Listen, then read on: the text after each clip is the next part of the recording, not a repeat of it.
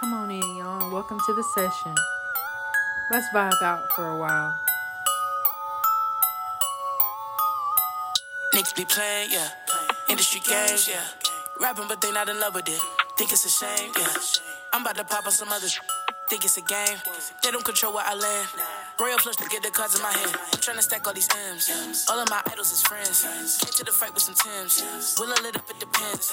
Through the struggle, I don't run from trouble, no breaking. I just wanna win. I just wanna be defeated. I'm hella conceited. I read on that beat like a band. Yeah. I am the one from the stories that got you excited. Rhythmic flow is ignited. I was so easy for her to recite it. Can do this while I'm asleep cause I write it. Watch all these be so quick to bite it. I let them in, but they'll never be quiet. Imitation is just inspiration. If you feel like taking, just be sure that you strike it. I'm a different aura. I admit the vision had to start with the supporters. Had a premonition, had to get in order. And I'm finna take it off, go all with supporters. I been counted out for too damn long. Like I couldn't take the crown with two damn songs. All up in the booth with no home training. Give me a count of two damn songs. Yeah.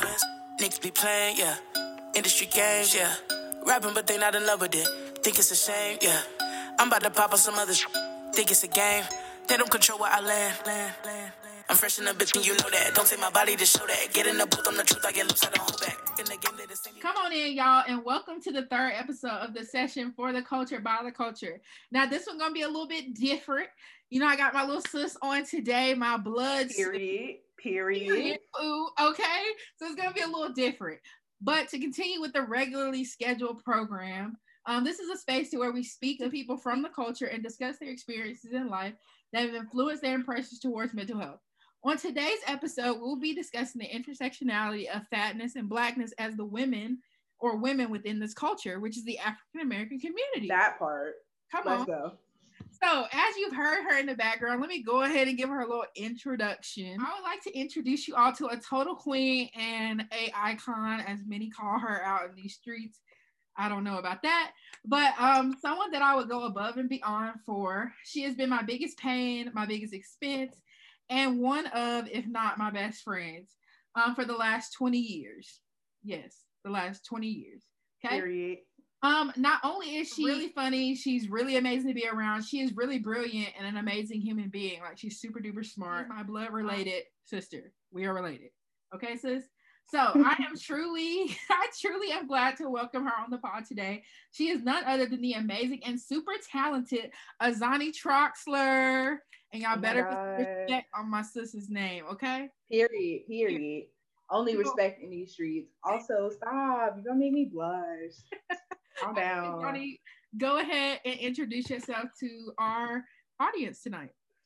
Okay, hi y'all. As y'all heard, my name is A'Zane Troxler. Currently, I am a STEM major, specifically chemistry at the University of North Carolina Asheville.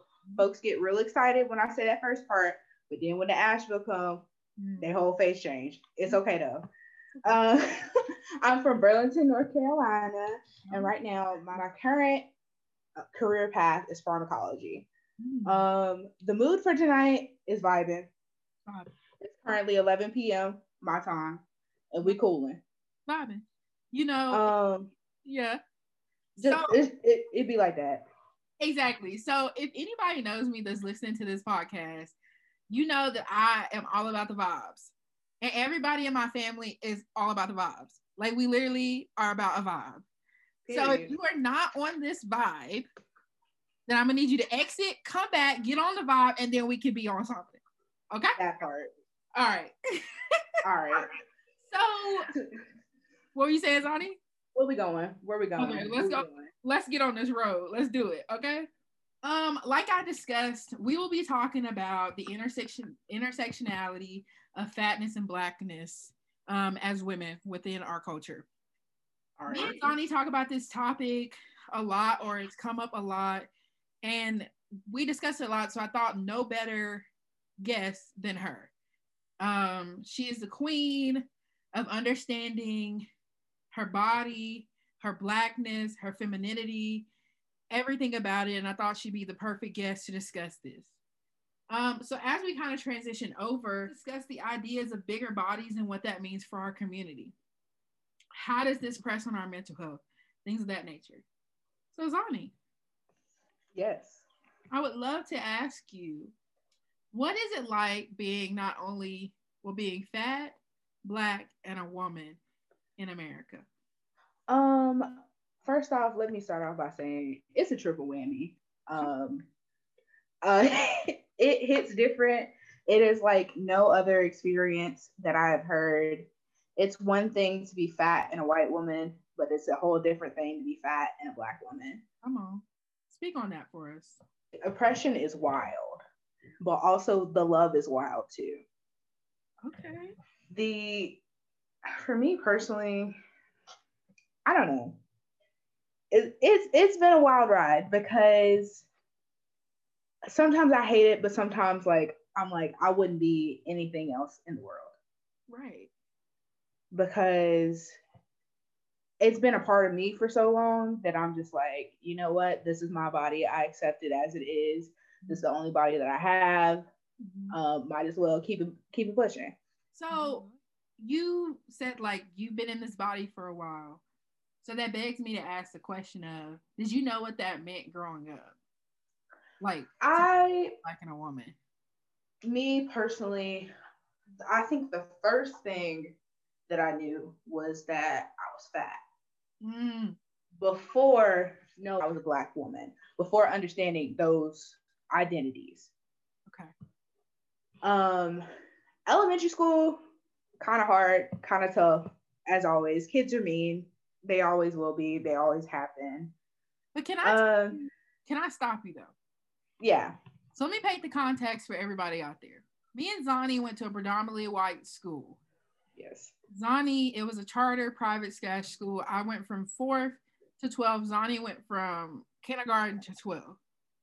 So being in a predominantly white space, let's think about the cultural context of what a bigger body means within the wider culture. I mean, it's literally we were predominantly the only black kids in our school. I can count We on my hand on- yeah, we can count on our hands how many were in our school. at our school, right? So Yeah. let's talk about that. So you were sorry to interrupt you, just to paint the context for everybody. Um, so the thing about fatness, fatness is one of the worst things that you can be. Like fat is one of the worst things that you can be in white culture. There, there's not a lot of things that are worse than being fat.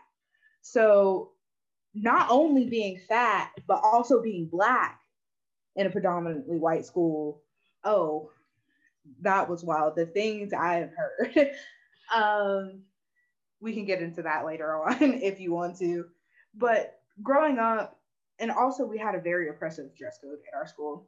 So you only wore like t-shirts and jeans, and even a certain t-shirt would get you in trouble. Mhm. So mostly just sweatshirts and jeans, even in 90 degree weather where they didn't turn on the on the air conditioning. Mhm. So I feel like growing up, I didn't know what it was to to even really have a body because I didn't have agency over it. Mm, come on. So you're giving me life with these ad libs, weird. Come on. Um, I mean, talk about that agency piece because, and that can tap into the Black community itself and talk about what it was like growing up in a house. I know for me, and mom and Daniel probably gonna hear this. It's okay. But growing up, I don't mom and dad. Yeah. I think it's because we had bodies that were fuller and more mature. So not having that I, will, I wouldn't even say mature.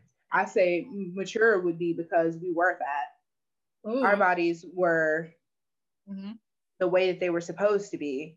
Yeah. but society looks at us as if we're more mature just because we are fuller. So then in turn, our parents decided that we had to wear clothes that were, I don't think they purposely did it, but I think there was influence there of wearing clothes that were more what that were less form fitting. yeah, More like bigger, more not oversized clothes, yeah. um, very modest. I mean, I didn't own a pair of shorts that went up above my knee until I was a junior in high school, And it was some pushback there.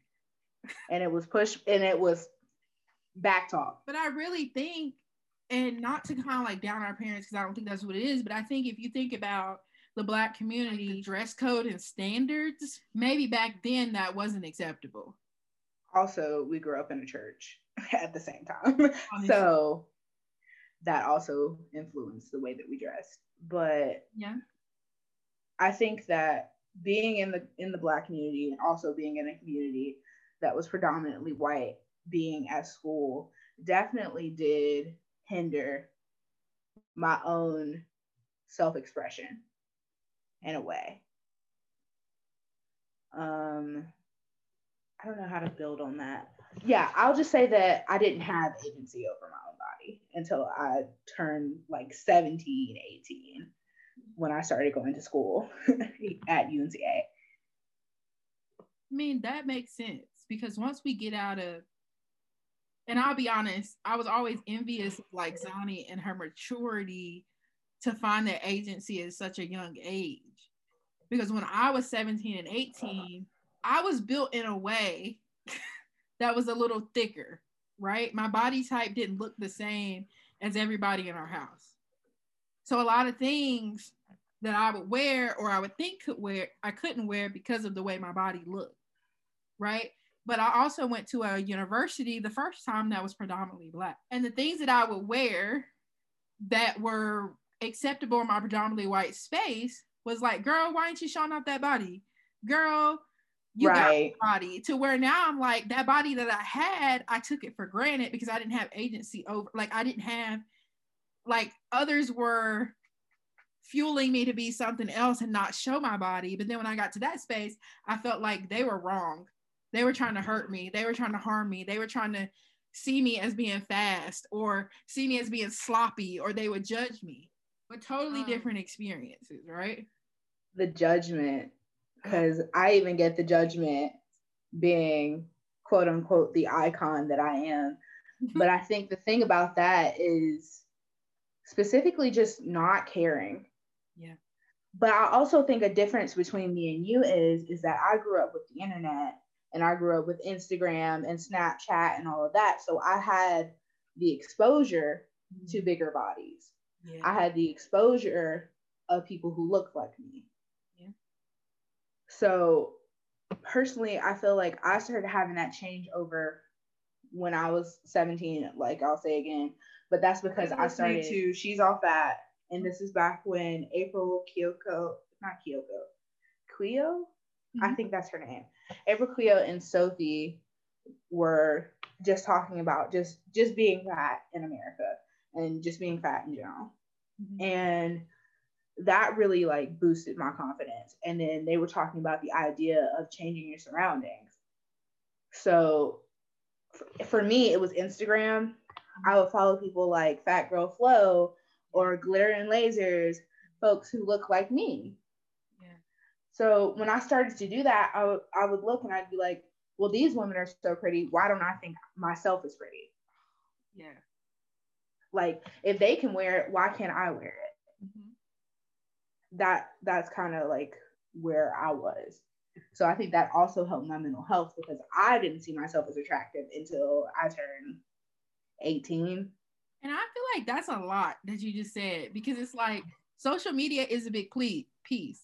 Like you put me on to, I think her name is Glitter and she's the and like Glitter and Lazers. Yeah, you put me on, and I really liked her because I had never seen somebody with a similar body type as mine and wearing the things that she was.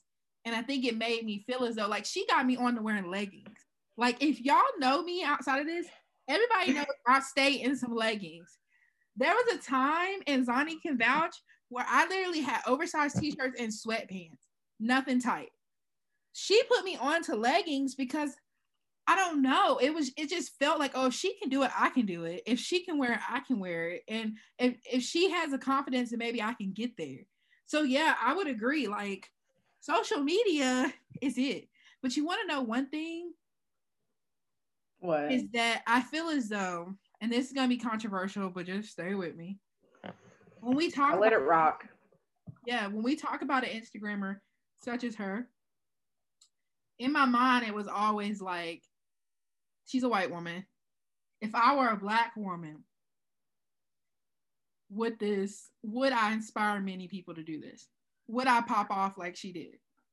Most definitely. I would say that in 100% honestly. I don't think that's controversial at all because when we talk about the body positivity movement, the fat acceptance movement, it's taken over by small fat white women. Yes. So when we talk about like body positivity, we have to reframe and remember who it was made for and who it was made by. So we have infinifat black women mm. who have made these movements for other women of color that have been colonized, gentrified by white folk. I mean, honestly, you're not you're not you're not saying nothing that I don't agree with. So I think that that's that's a totally okay thing to think. I think so because I feel like our bodies in history were told that they weren't good, right? To me, I've seen thinner black women, women, and I think they're just as beautiful as thicker or fuller women, right? Mm-hmm. But I think in that same vein, being that we are black women of any size, we're always going to be judged. Exactly. My personal story. Um, I'll start and then you know because it's kind of getting there. But so my okay. first time that I understood that I was fat was when we were at our great grandma's house. And one of the ladies that used to come, well, no, it was a sausage man that used to come. We from the country, y'all. It was a sausage man that used to come. And he would deliver sausage. And every time he would see me, he would be like, Oh, you getting big as a weed. Or or you're you're growing. And I mean, oh Lord. He would say these things that to me, or like he'd be like, You looking like a butterball turkey. Or I'm like, oh, you know, and then like another lady come to me and saying, "Wow, lyric is getting big." Like, or the comment that got me the most, and sorry to out anybody in our family, a particular family member, our grandfather died, but when he was alive, said that, "Oh, lyric is the same weight as her grandfather," and I was like twelve, and we did weigh the same, but that really got to me because I was I'm sorry, I'm not laughing at you. you know, I'm just, uh, yeah, I know exactly who it is, and I'm laughing at the way they would have said it. But no, like that was my first experience, and that's when I realized that I was fat. and it it really hurt growing up and that was my experience and it was traumatizing like i remember sitting in a therapy room and talking about and discussing my weight as being a trauma and that was the first incident that came to my mind was that. And I don't know why it sits I with me, but when at that age, I started thinking about what other people see me as. Mm. Because at that age, I didn't know that I was black. Like that wasn't the first thing on my mind. I didn't yeah. really care that I was a woman, but at that age, I was forced to care about my size before anything else. Yeah, I think for me personally, mm-hmm. mine was when it had to have been the summer before second grade. Oh, yeah. Yeah, I was very young. Um, for the for y'all who don't know, I was not fat my entire life. No, um, I was actually very small. We thought she would make it to the skinny group. It's all right. I didn't make it. There was no chance ever. um, but I think it was I went to the doctor for a physical because I wanted to play sports. Yeah. And my doctor just straight out told my mom, "You need to put her on a diet." She's she's fat. So I think that was the first time that I really started thinking about it, and it made me cry. And now that I think back to it, like, of course I'm gonna cry. I'm eight, but like no, not eight, seven, seven. Let's get that right. So, of course, I'm gonna cry. I'm seven, but thinking back to it now, like, okay, I was seven, I was fat, but I was still playing baseball. Like, it didn't make a difference. it didn't really make a difference. The best one out there. Period. But um, yeah, I think that was pretty traumatizing Yeah. and that's where like you know, I never like in us talking about this. I always think I say I was in a class one time and we talked about weight in a diversity class. And I said, I never really had to think about being fat because I'm black. It really just pushes to the back burner. Exactly. For me, to be honest, because my first instinct is not, oh, it's because I'm fat. No, Yes. it's because I'm black. Because Now, that's my identity before anything else. So when did that happen for you? When did you notice that I'm not only fat, but I'm starting to think that people are treating me a certain way because I'm black? Pretty young, also. Um, had to have been fourth grade. a girl called me the N word. I went to our principal and they said, okay, and so they called you a nigga. and hard R, oh, oh no. Uh-uh. hard R, yeah. So um, yeah, that's when I realized that I was Black. black before anything else. So I'll say I honestly, and this is gonna sound so crazy. I really didn't realize I was black. It's gonna sound crazy. Go ahead and just say it. Just get it out. I always knew that I was black, right? Okay. But I want the okay. listeners to know when we say realize being black, that means that you know that that you are black and that things are going to happen to you. Like that you know no. The first time that I really thought about being black is when I went to Appalachian State. But that's understandable. That's understandable. That's understandable.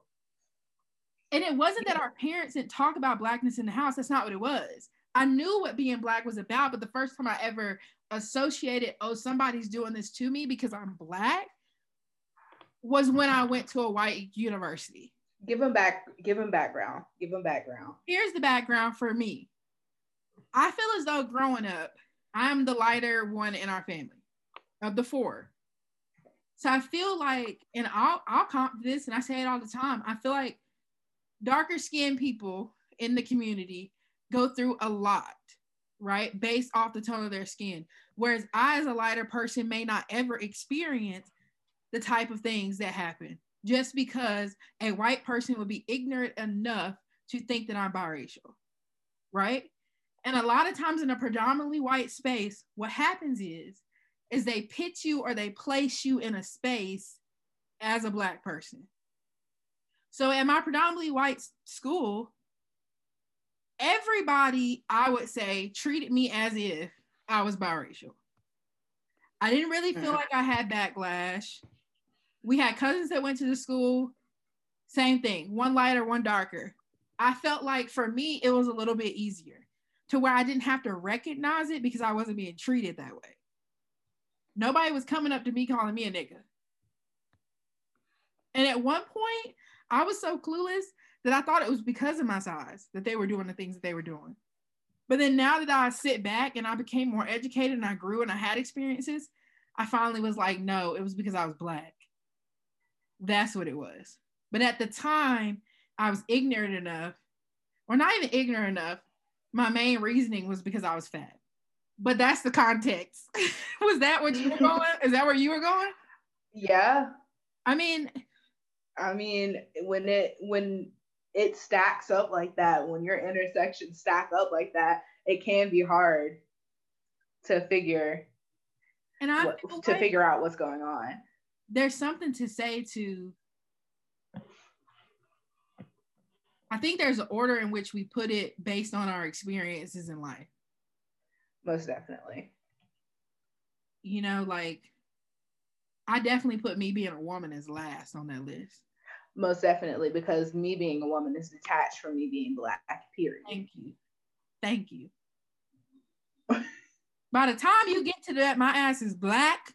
You ain't gonna give a damn about that I'm a woman. Exactly. I'm. So it, it doesn't even matter. that is seriously the difference. Like you heard my story and then you heard my sister's story, right? Two beautiful, bigger women with different experiences that are in the community. Am I proud of my experience? To a point, yes, because I don't think I would have been at the place that I am now to understand these things. Am I grateful for my sister's experience? Yes. Right? We need to know every part of it. Girl, we just Mm. went through. We went through the tea. We went through it. It's okay. Our mama would be proud. B Town stand up. But no, so what are some before we move on? hmm What are some of the craziest things, the biggest misconceptions you've heard about being? We can go in order. Being fat, black, and or a woman. What are some misconnections, misconceptions you've had connected to those categories? Since getting to college, or We In- can college is a good one. Go to college. we can go college. Um, that I'm easy. Ooh, because of which? because of which? All three. All three. Mm, Specifically because I'm black and a woman. yeah. And what about because you fat? Because sometimes men think fat women are giving up easily. Oh, most definitely. They're desperate. Most definitely. Yeah. Okay. Um, that one. Um, what else? That I'm dumb Yeah. for one. That I um don't understand what I'm doing. That I po- couldn't possibly be a chem major Mm. because you're black and you're also fat. Mhm. So aren't you doing like political science or something? and you're also Social justice work?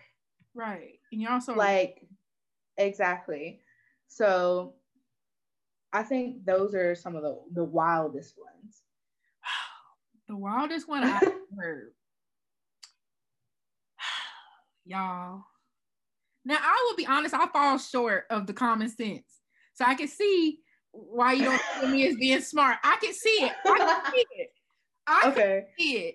So I've never okay the ones about my like intelligence, right? Because people automatically assume that I'm a dummy. And that's okay. It could be because I'm fat, black, and a woman. I don't know. Or if it could because I just say off the wall type of stuff. no i think it's because we both have like bubbly per- personalities and like we talk a lot so like i feel like people think that we're dumb but we're really not But that's another misconception because sometimes people think that fat women have to be funny in order to join a conversation. yeah Come on. Why we always Yeah. be the funny friend? I always have to be the funny. Well, not I don't. No, not in my relationships now, but definitely in my relationships in middle and high school. I've definitely had to be the funny friend to even be around anyway. or if you're not funny, you have to be the hostile friend, the one that's gonna beat somebody the up. one that's yeah, the one that's always ready to fight. Well, hold on. Hold on. Now here's now here's some backstory. Here's some backstory. okay. Here's some backstory. I'm always ready to fight anyway, but that's just me and my personality. Even when I was thin, I was always ready to fight. Ready to fight. But but me being also black and fat in this situation does not help the stereotype at all. but um I'm willing to accept that about Okay. myself. so let me get to mine. I've always had the you're pretty for a fat girl. I Oh myself. Yeah. And I'm like, wait, what? How am I pretty for a fat girl? I never really understand that one. Like, you're super pretty for a fat girl. I'm like, okay. You never seen bigger women that are really pretty? I'm the first one you done came across. Okay, cool, girl. Good. Um, or or the famous one that people tell me a lot. You're not fat, you're thick. You're big bone. No, bitch. You wanna I'm know fat. what? I find okay, I find that most of these things come from straight white men. Oh, don't don't. For me for me personally, Oh most of, these things, most of these things come from straight white men. So I treat them like they treat me. So if I'm pretty for a fat girl, you're pretty for an average height white man. please, Now that I think about it, you bring up a good point. please. I've honestly only heard that from white straight males. Exactly. Yeah. And I'm not even trying to put on for the put on. I'm being dead serious. Yeah. Or the assumption that just because you're fat, you can't find a man, you can't have a baby, you can't have a great life, you can't even be happy Right. at all. And that's from every area. I think people are surprised when they they hear or they see that I'm in a committed relationship. I'm doing all these things. And honestly, in that area, I think, oh, it's because I'm fat and they don't think I deserve these things because of the way my body looks. Exactly. And another thing about that, like, yeah, you're in a committed committed relationship, but I'm single. and I'm happy being single. Y'all hear that? So stop. They they also heard the second part. I'm happy being single. so I feel that most folks believe that I can't get a man because I am fat, which which is never the case. First of all, but um, Let's say something. What is so special about getting a man? absolutely nothing. Thank you. Absolutely nothing. absolutely nothing. And for those out there that are not into men, what is there so special to kind of like make it more open for everybody? There's nothing special about having a partner of any. You need to be happy with yourself first. Before you need, before you get a partner, please. right. We're only we're only enco- encouraging non-toxic positive relationships. Please. Non-toxic. But no, I think that's the misconceptions is a great part to kind of talk about, right? Because I've heard so many of them. It's just like, wow. Wow. Like really? That's what you think. Yeah. And as I climb up this like academic world, a part of me, that's where the confusion comes into. And you can talk to this too. The confusion comes in is like, is it because I'm fat or is it because I'm black? Which one? Yes. Yes. The woman one, that one sneaks up on me. When it's because I'm a woman, that one it it kills me every single time. I'm like, huh? I didn't see what? that. it sneaks up with a with a it comes up with a sneak attack because I'd be like, that's wild. Would it be like passionate from miles away? Wait, Passion. passion with the things you say. Okay, sorry y'all. We be we be going on tangents. Um, but no, like that's important to kind of highlight that. And like I want to thank you for talking about your experience, like and things you went through because that's a little difficult to talk about. And I want everybody to know, Zani encouraged me to start saying fat. There's no more. It is what it is. Fat. No, like- it's just that. I like to think, and I used to be so afraid. Can we talk about that word for one moment? I used to Okay. be so afraid of that word. Afraid somebody's gonna call me fat. Afraid to even let it come out of my mouth. Afraid to even like when it would come on in a movie and I'm with my skinny friends, scared that oh, if they hear the word fat, they're gonna look at me and think of me. I used to be horrified of that term fat. So when did you become in agreement with the term fat? I think that I honestly eighth grade. Oh, okay. Um, I was on a field trip and one of my friends' moms was like, because she had called herself fat in a way that was non-derogatory, or maybe it was derogatory, but I didn't take it that way. And I was like, huh, if she can call herself fat, then why can't I? And why am I giving people agency over my body? She comes speaking it. Right. Why why am I? Because they don't have to be in my body. Yeah. Nobody has control over my body. I mean, my body is mine. I own it. It is what it is. Fat's just an adjective, adjective, adjective. Yeah, that's a word. Fat's just an adjective that just means that you have fat on your body. It's fine. Yeah. But that term doesn't define us. It's just a word. Right. Yeah. So And I see because I got so comfortable. I give my friends permission to describe me as fat. okay. I I hate when people, and I mean like this is just my own personal preference. I don't like when folks beat around the bush. They're like, oh, she's bigger. Oh, she's a, she's plus size. No, I'm fat. It's okay. Don't call me thick. Don't call me anything else. I'm fat. Now I agree. Like I hope to one day get to that iconic level because I cannot. Um, if you call me fat, it might not go the way you want. I still will cry if somebody calls me fat. Like I just can't do it. So like, even if they're not even being mean, it still hurts. it, it and, like and hurts. that's understandable because everybody's on a different level when it comes to that. Yeah. But as long I think my comfort with the word fat is that I can now say it to myself and be okay with it. I can look in the mirror and say, You're fat. Whereas before, I could never say that in the mirror and and not cry or and I want everybody to know, pause on that. that just because we're having this conversation doesn't mean that we have found the meaning and the end all be all to be bigger black women in this society. Almost definitely not. Right. There's I- some days where I wear sweatpants and a sweatshirt, exactly. um, even if it's 90 degrees. But it's just about knowing yourself because healing is up and down. It's never just, it's not linear. it's not linear. So there are days when I feel like my middle school self and I just shut down. Right. But there are also days where I just feel like I'm the baddest person on the planet and I can wear whatever I want.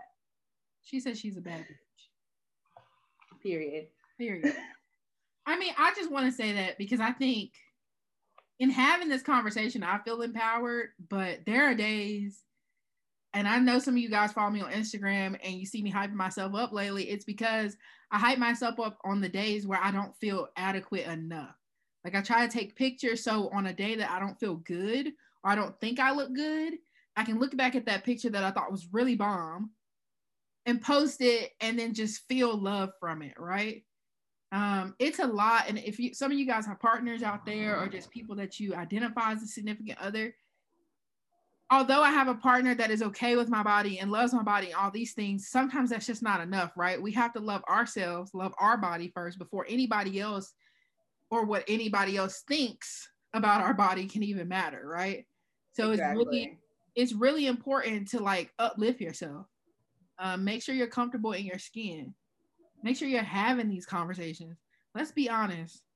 If you big and you fat or whatever you are out there, you look good, girl. period. Period. And if you a fat black woman, you look damn good, girl. More power to you, you glowing.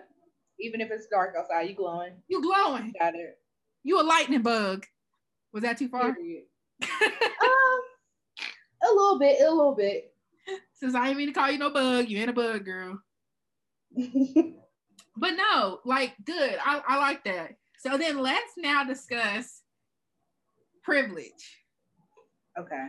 If people don't know, I teach undergraduates and we talked about privilege the other day and what privileges we do and don't have. So for us, there's a certain privilege in being a certain size, right? There's a certain privilege in, well, there's a certain, there is a privilege in being black or white. There's a privilege in being a male or a female or whatever, or other genders out there, right? There's a privilege in some aspects, right?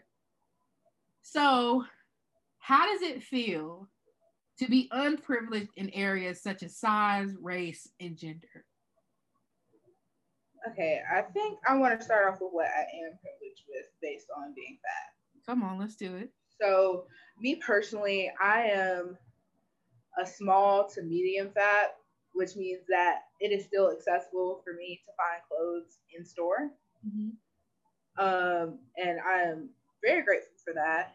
And honestly, one of my things is advocating for fat acceptance within like clothing brands and stuff like that. Because I'm on, I'm on Instagram all the time, and a lot of like the fat influencers and stuff, they're buying off of brands like Shein and Nasty Gal and stuff like that.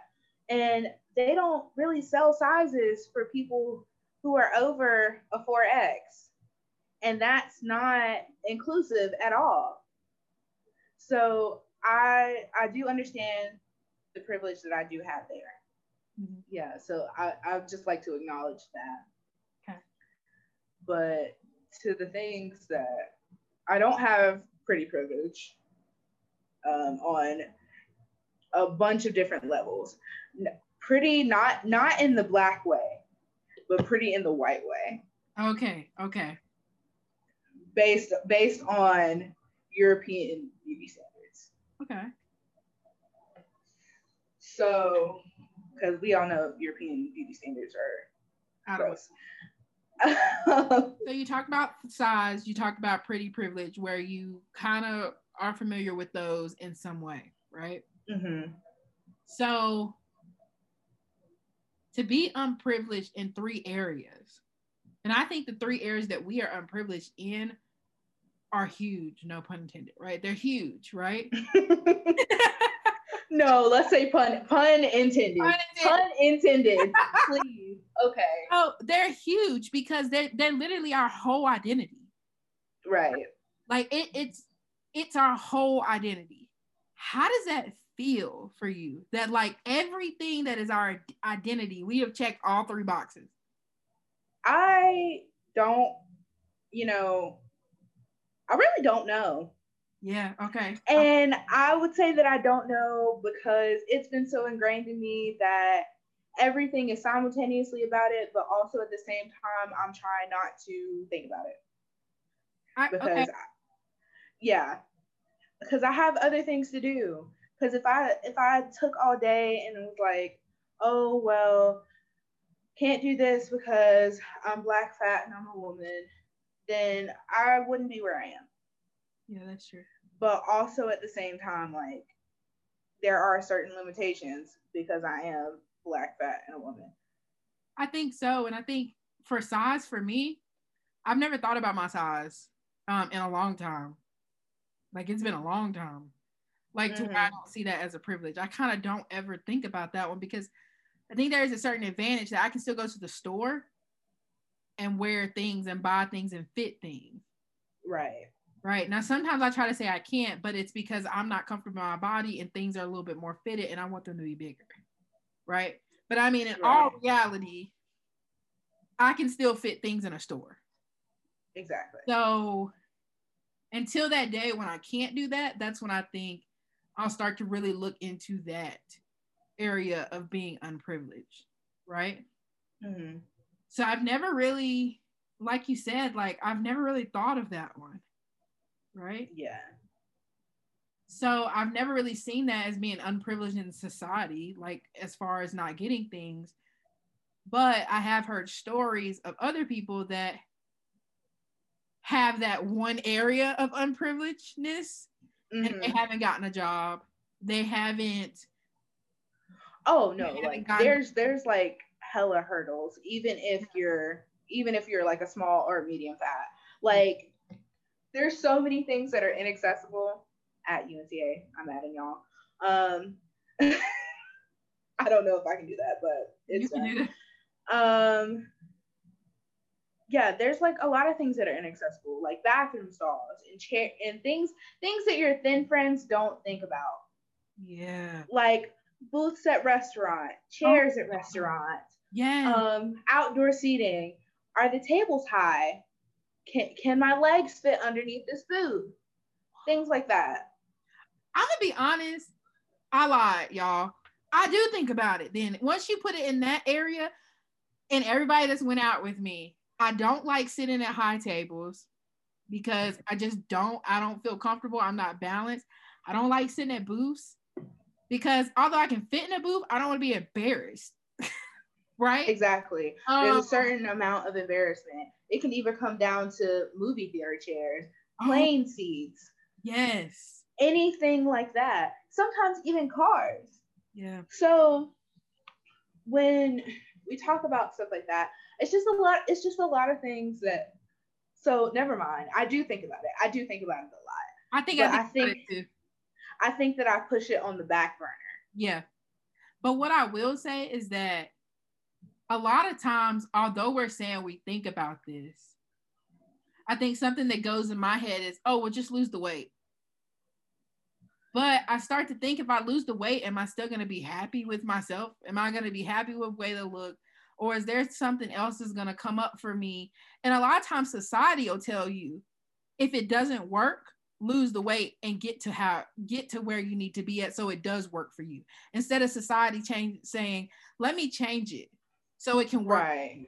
like if we think about chairs at a restaurant i hate the chairs that are just fit for one body type that have the arms on the side and then i can't like i'm i'm now i will say i'm thick in the butt department i got some hips Okay. Okay. I can't fit in the seat i can't fit in the seat But the thing that I'll say about that is that it's not even specifically for fat folk. I think that it's also for because human bodies come on a spectrum of size. So Thank once you start to get too small, you have these issues, and also once you start to get too large, you have these issues. exactly So things in society have been built for one specific body type.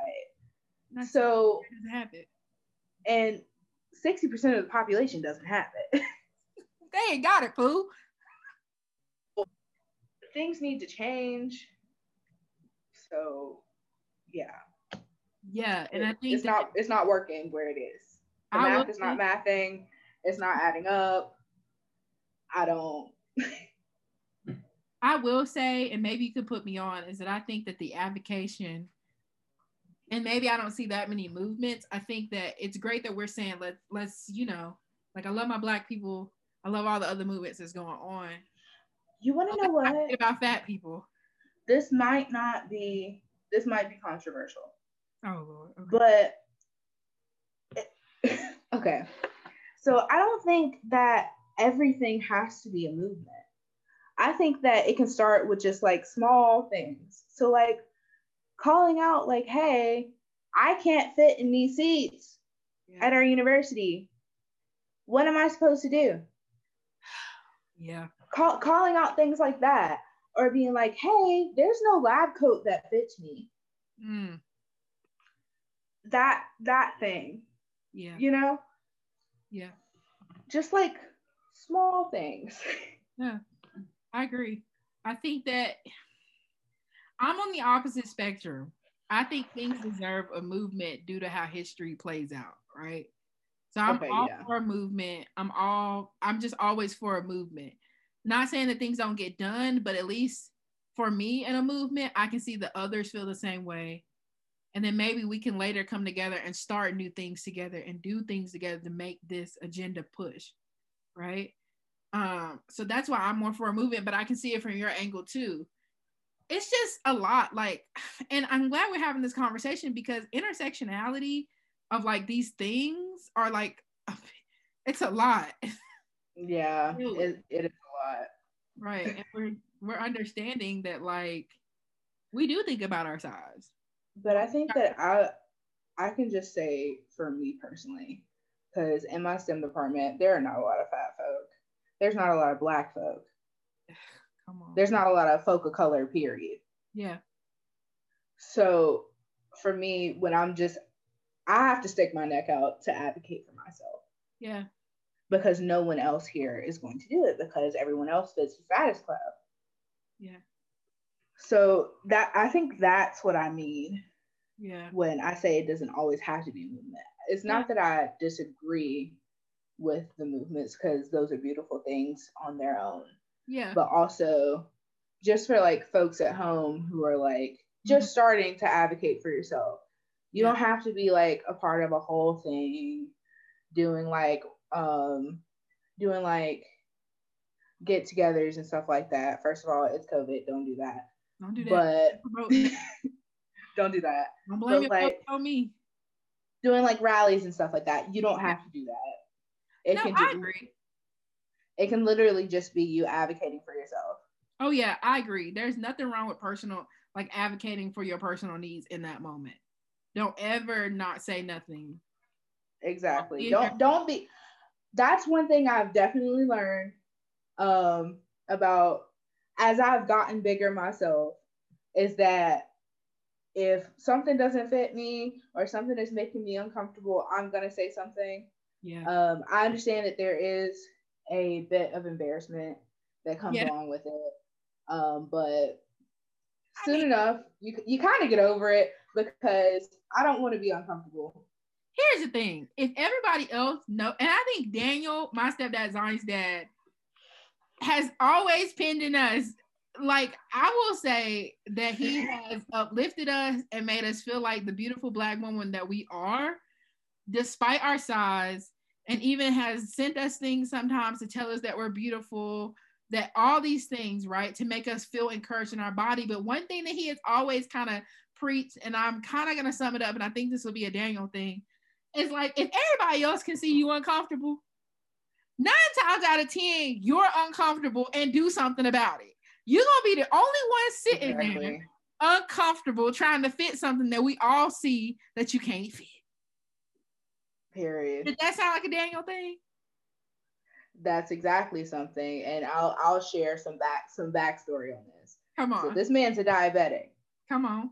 and he'll be at a cookout and he'll bring his own drink because he knows he already knows nobody's gonna have a diet drink. Yeah. So why sit there and be thirsty when you can just bring your own? Exactly. And that's the whole concept. And that's how he moves. And that's his mentality of why wait when you can just do it on your own? Why get there and expect something that you know is not going to be there? Why not bring it on your own? And that's the same thing when we talk about being fat, right? Why be uncomfortable? Why even why even set yourself up for failure if if it's if if the expectation's not there. But no, like I think in this conversation, I think about being a fat black woman a lot. And earlier today, when I was driving around, I thought about how fat black women are perceived within society. Okay. When I think of like Okay. Aunt Jemima, fat black woman, cooking. Yeah. Um, yeah, so that goes back to a whole list of just stereotypes about Well, that's what I'm saying. Those stereotypes started then, and now they're on us now. Like I, I, so I recently um did a lecture, um, mm-hmm. where like I asked them to talk about certain things, and the first thing that came up was like, "Oh, you know how to cook," like certain stereotypes against me, right? Shout out to my colleague that put me on to that. Um, yeah, that they that I know how to cook. Now they didn't know that I was going to ask them to say it to me. They were just saying it on the community. But when she had said that, it hit me.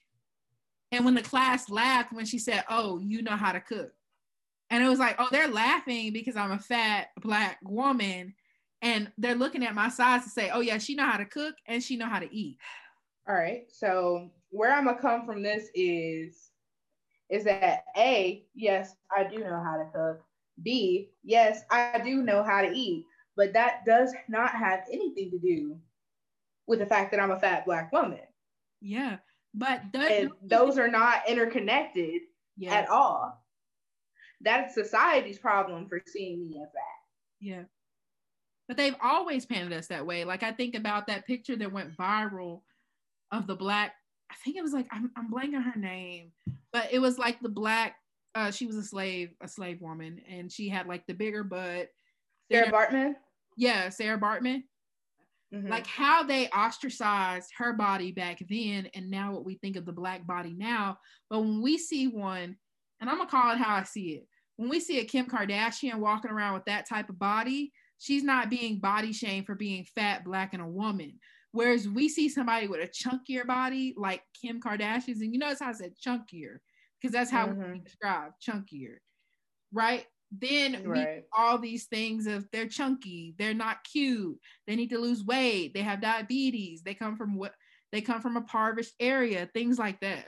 I think that that's also because these women are either A, white, or B, lighter skinned. Mm, So when you get more into darker skin, or not even darker skin, but women who are perceived as women of color, yeah. it gets to be gross because somehow, somehow, Kim Kardashian and her whole family have transcended the fact that oh, having this body type isn't gross, but it is for everyone else. Mm. So A body they stole, they mimicked. exactly. So it's almost like cultural appropriation, but of a body. His If it make if it makes any sense. I mean it's like it's like playing it's like playing not dress up but like they got to shop for the parts that they get hmm they didn't they didn't get to get the whole the whole thing and that's that's another concept because of the, and I hate I love a Kim Kardashian. Don't get me wrong, I love Kim, I love the family, but I like that analogy. Is like they got to shop and pick and choose what they wanted, whereas the black body, they're missing the stomach that we get. They're missing maybe the few back rolls that we get. They're missing the le- they're missing all the things, and you missing the stomach yeah, you missing the you missing the the arm fat the arm, you're missing it all and you're painting this that women's bodies are naturally going to look like that and some god willing bless them some do but some do the majority do not and exactly when somebody sees a black woman and their body is shaped like that with a little gut or a little, then we're thrown down, right? We're told, well, that is possible, but it's not possible to have. It's They not at all. I think that's good. So as we kind of like to direct us back in, because I think we can talk about that all day. let's discuss how does being fat, black, and a woman um, affect our mental health? Ooh, okay. So there's definitely a stigma about us getting treatment. Okay, what is it? Um, because not specifically, okay, well, yeah, specifically being fat, also black and a woman. Black women, A, are supposed to be strong from society standpoint. Mhm. Uh, fat women, and this is just fat women in general, not fat black women. Mm-hmm. Fat women are also supposed to be strong because they're not seen as feminine. They're seen as otherly. yes. So when you come and you're like, hey, I'm having this issue, it's not taken seriously because you're fat. And it's just like, that didn't hurt you because you can change whatever it is. Yeah. It's like, oh, that's not a mental illness. Then why are you here? That that kind of thing. Yeah. And I will say, this is where the therapist in me comes in, right? I think that we are trained and we are taught to have this sense of everybody's accepted and everybody's willing, right? So I know for me, and maybe because I'm biased, because I am a fat black therapist, for me, if a client came in with the issue of that nature, it is a problem, right? It's a it's an issue that you feel this way. It's an issue that we need to talk about. It, it's something that I'm inviting in the room if you're willing to invite it in the room. But I can see where you're coming from because it's like I never have been told that I can invite that in the room because I've always been told that being fat is not horrible. It's just Exactly. you can change it. Like everybody has that mindset of you can change being fat. You can choose whether or not you want to be fat. And let me just break the record on that. Some of us don't choose if we want to be fat. That's not we don't we don't That part. we don't go and you don't know what could be affecting somebody e- emotional trauma mental health um invisible like all these things that could be happening for somebody that have led them to get somewhere and also if nothing is wrong with them and they just want to be fat to be fat leave them the hell alone That part. That part. They just want to be fat. There's nothing wrong with being fat. The same reason you want to be skinny, the same reason you want to be thick, the same reason you want to choose a blue shirt, a, a red pant that don't match. We don't get on you for not matching and looking like a Lego set. So don't get Stop. on me Stop. for wanting to just be fat. Okay? Oh, please. You're not yelling, hey, ketchup and mustard when you got that yeah, that yellow and that red on. Not Winnie the Pooh. Not that. We're not saying boo hoo hoo hoo, go get you some honey. We're not saying that. Stop. Stop. Stop. So don't be coming at me saying, girl, why you want to be because I let me mind my business. I want to be fat. I like it. It's comfortable. I'm vibing. I'm vibing. Okay. So I get that. Being I a mean- fat black woman has it affected my mental health? Yes. I'd be lying if I said it didn't. Who who who's with it? Can I tell you how? No. But I know it has. I know it plays some part in it. I, that's why I like today we're saying fat black. You know what I will say? Yes. I will say that being a fat black woman literally is trauma. That's it. they equate the math maths, it adds up, they equate. and not saying that anybody else that is not in that category does not experience trauma. Trauma. Not saying that at all. Not saying that at all. I think what she's saying is that you have three things that can easily make you go insane. Yeah. Whereas some people only have to choose one or only have to be in one category. And for us, even if we weren't fat, we would still be black women. Even if we weren't Yeah. black, we would still be a woman.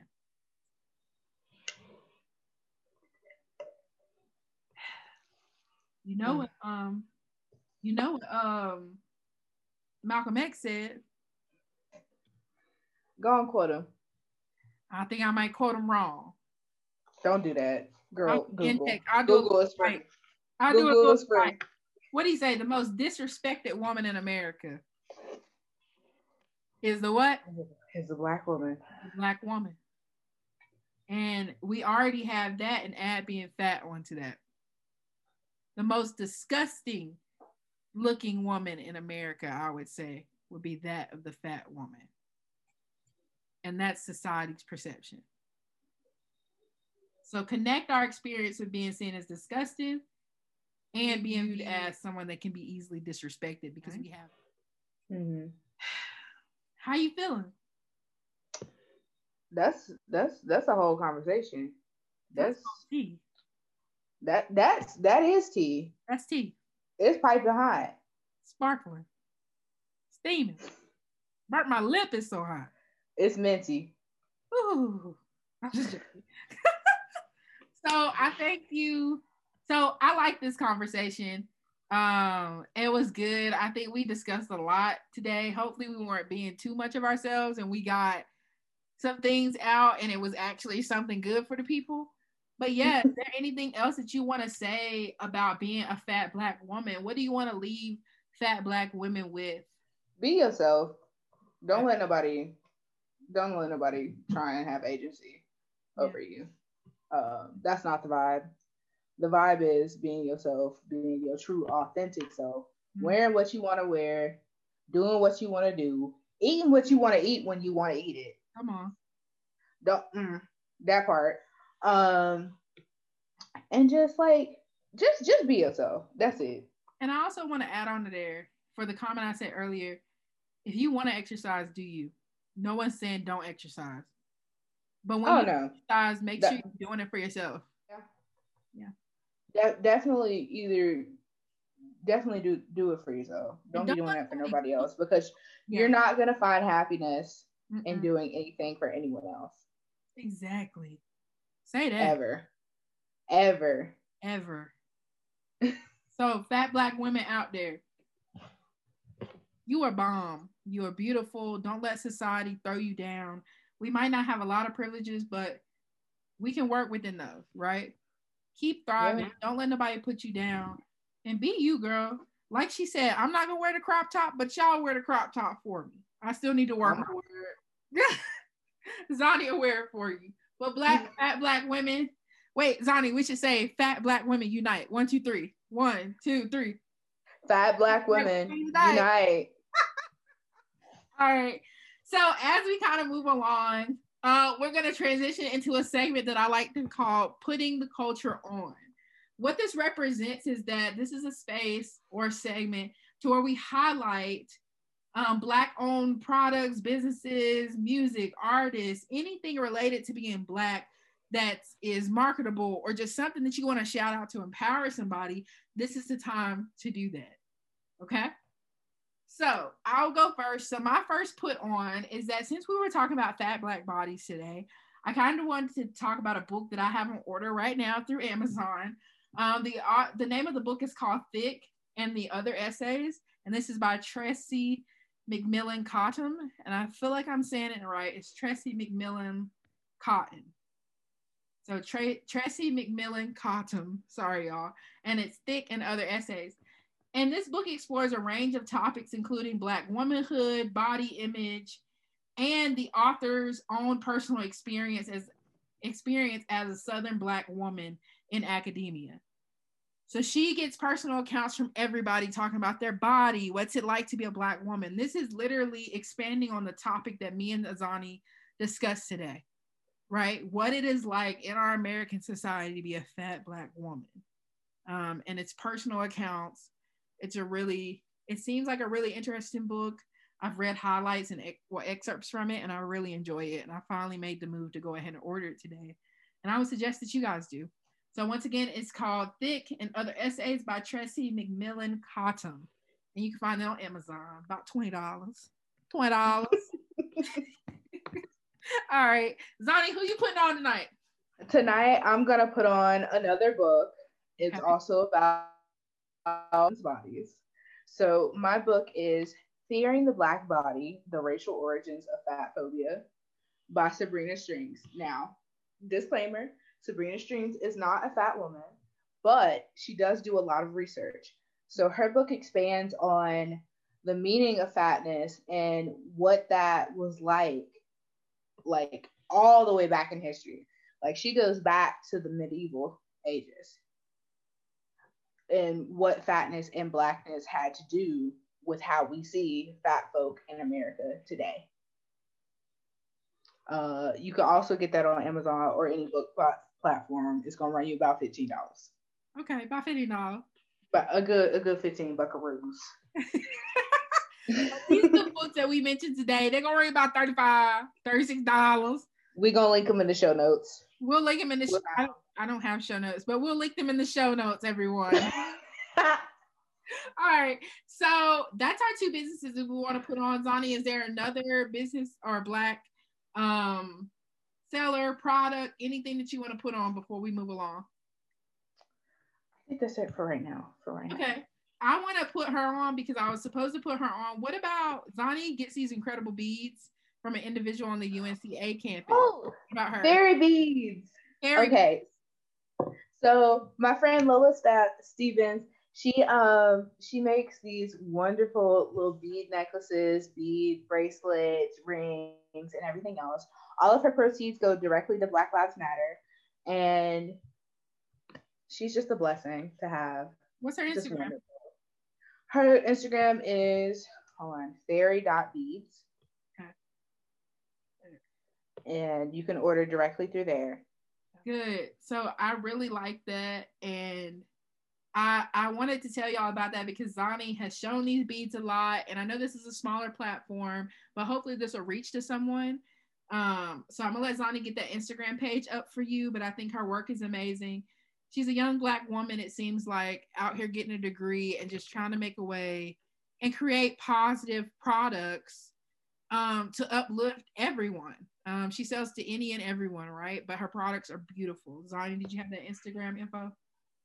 Yes, her Instagram is fairy.beads with two S. So it's fairy.beads with two S. Yes. Two S's. Good. Fairy.beads with two S's. And what's her name one more time? Her name is Lola. Lola. Lola. All right. And Lola, good job. Love it. She ships everywhere in the US. Mm, we like that. We like a we like a savvy businesswoman. Okay, get your coin. Well, now get the coin to give to the community, girl. Get it for the Mhm. culture. All right. She's taking her time and she's putting it to somewhere. I love it. All right. So if that's all for our put on, um, I would love to end off by saying thank you to all who listened today and came in and joined the session. Um, today was very inspiring. I got to have my little sister on um, to hear her thoughts in a way that I've never heard her express, and I'm really proud of her. And I'm really excited to have her here. She's blossoming into such a beautiful, beautiful, beautiful young black lady. Okay, and support her, support STEM majors. Um, she's out here fighting, fighting real things. So I want to thank our special guest A'Zane Troxler for coming and joining me. I annoyed her for weeks. Um, um, so thank you. You want to shout out your socials or any upcoming upcoming projects coming, Zani?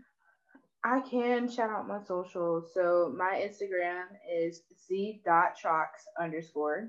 Um, if you would like to donate to me and my fund, um, my Cash App is in my bio. I am a struggling college student who is doing research in the summer mm-hmm. on antibiotics and bacteria. Good. So if y'all would like to fund fund me for that, I'm always open to donations. Girl, what's what they say in the church? The best, The best nation is donation. the best nation. What? The best nation is donation, please. Come on, somebody. All right, so let's thank Zani for coming, y'all. Let me close it out. So I hope that you guys are able to join us again as we continue to converse and tackle misconceptions of mental health within our community and how to rebuild. Um, thank you once again, and y'all have a great night.